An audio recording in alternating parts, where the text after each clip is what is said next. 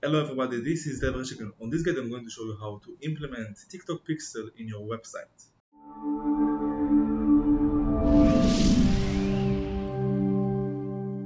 Okay, so first of all, in order to connect your TikTok Pixel into your website, you have to do two things. One is to have Google Tag Manager connected to your website, and I have a guide for that you can look in my channel and also to connect your TikTok Business Center to your TikTok account. So I just log in and log in with TikTok. And this is how I do it. Connect it after I've already authorized it with the login credentials right here after I logged into TikTok.com, the original account, and then I authorize the connection for the TikTok for Business. Now I need to check the account, I have two and up here I have the option to go to the ads manager and this is where I do it. I choose the right ads account and on tools above right here below management I can go inside events and check for the web events. This one will help me to manage the pixel in my website. I just click on manage and create my pixel right here. Very easy. You have the option to manual setup it, just copy paste the code and put it on the header on every page in your website manually. But you can also do it like this with the connection of the Google Tag Manager.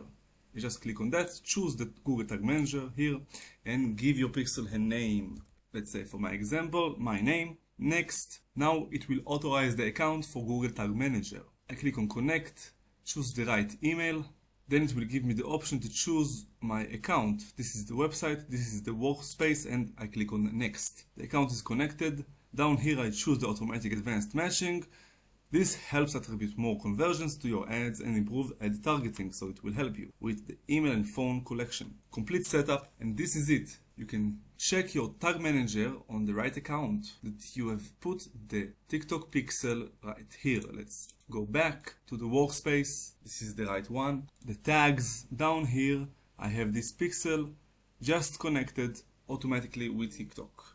Let's check if that's really okay. You have the Chrome extension TikTok Pixel Helper to help you do that. So let's see if I did it right. Submit publish.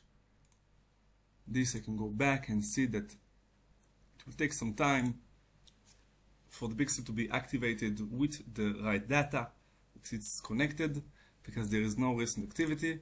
It's just connected now. And as you can see the TikTok pixel helper tells me that the page view is fine and everything is fine it's collecting my data and this is how you do it as you saw, it's very easy to implement TikTok Pixel in your website. If you have any more questions, you can write down on a comment below and I will comment.